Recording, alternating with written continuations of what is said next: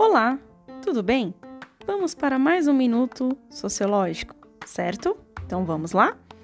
Hoje nós vamos falar sobre os movimentos contemporâneos é, que definem então a identidade e direitos que são totalmente difusos dentro da sociedade. Então, para a gente entender sobre todo esse contexto, a gente precisa compreender então que os movimentos contemporâneos eles começaram a ser realizados a partir dos anos 1970 pois o século XX, então, foi o maior alvo que testemunhou grandes transformações que foram significativas em relação às demandas que estavam publicamente encapadas pelos movimentos sociais tradicionais. Então é importante a gente pensar que nessa época os movimentos contemporâneos ganharam destaque. Uh, um dos principais foram os movimentos feminista, o movimento negro, o movimento ambientalista e entre muitos outros. A emergência então dos novos movimentos sociais mudou totalmente o foco dos critérios de análise que antes eram utilizados para os movimentos tra tradicionais. Então foi neste contexto que a ação política ela procurou ser redefinida como uma dimensão que começou a abarcar então todas as práticas sociais e não apenas a questão de é, visualizar e gravitar em torno do Estado, mas ter uma amplitude maior do que o ponto de vista apenas em torno do Estado. Então, com esse relacionamento,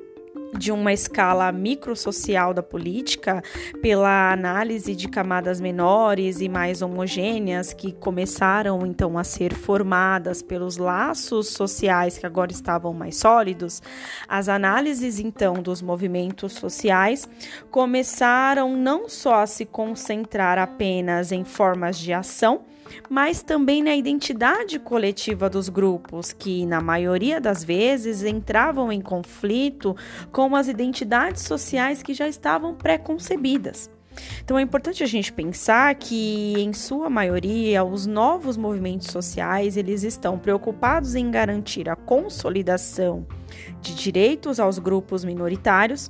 onde os seus procedimentos então de atuação não envolvem políticas de cooperação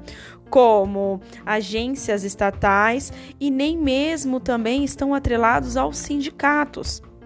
Ou seja, os movimentos é, contemporâneos eles preferem muitas vezes ações diretas que vão visar utilizar, usar a mídia como um, um meio de conseguir ampliar o público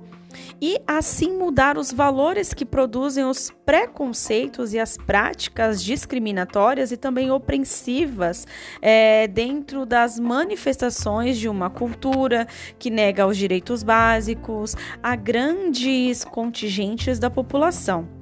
Um exemplo concreto, então, deste momento, desses movimentos contemporâneos, é a trajetória do movimento negro, que vem construindo é, durante alguns anos lutas pela ampliação dos direitos por meio de um debate institucional, ou seja, defesa das políticas é, de ação afirmativa. Mas, entretanto, é importante ressaltar, sem deixar de lado, o desafio de fortalecer a sua identidade e transformar as relações sociais no cotidiano, que vão fazer com que haja, através dessas lutas, um combate das práticas racistas.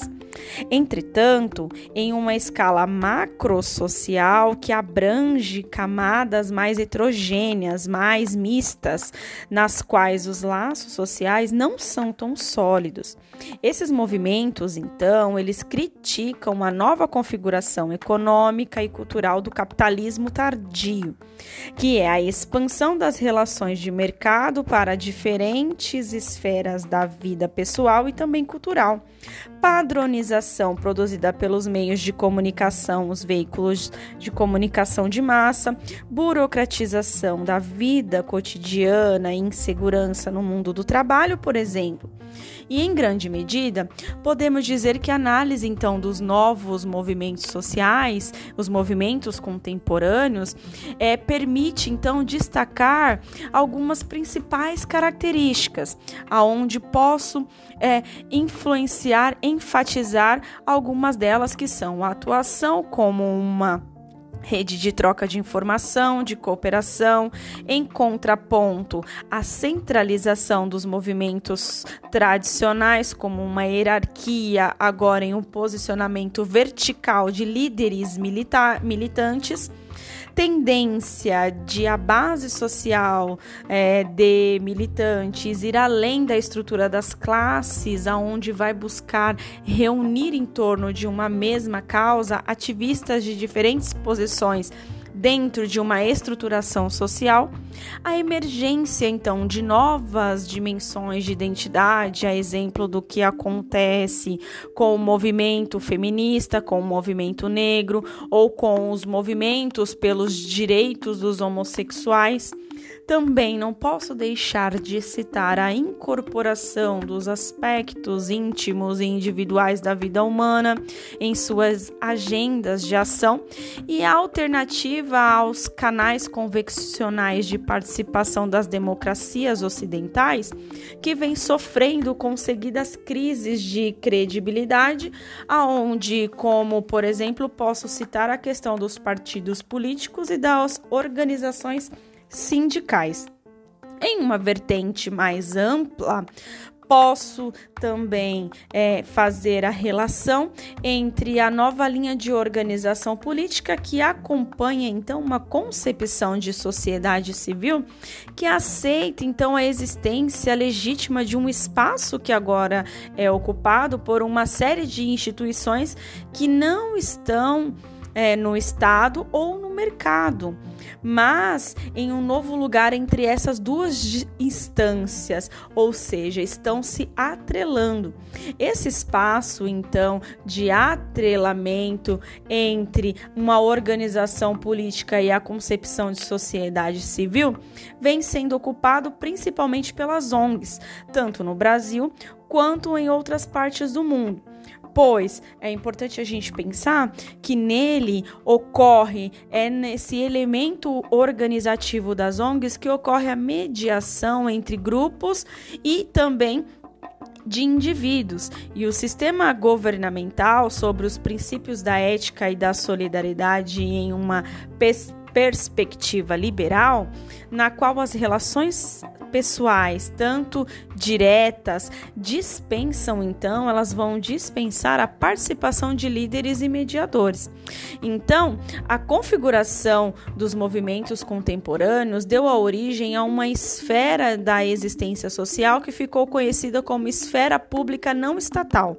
Os novos atores políticos agora vão configurar uma alternativa a uma organização e a uma atuação da sociedade civil e passam assim a agir a esfera pública antes que era exclusiva do Estado.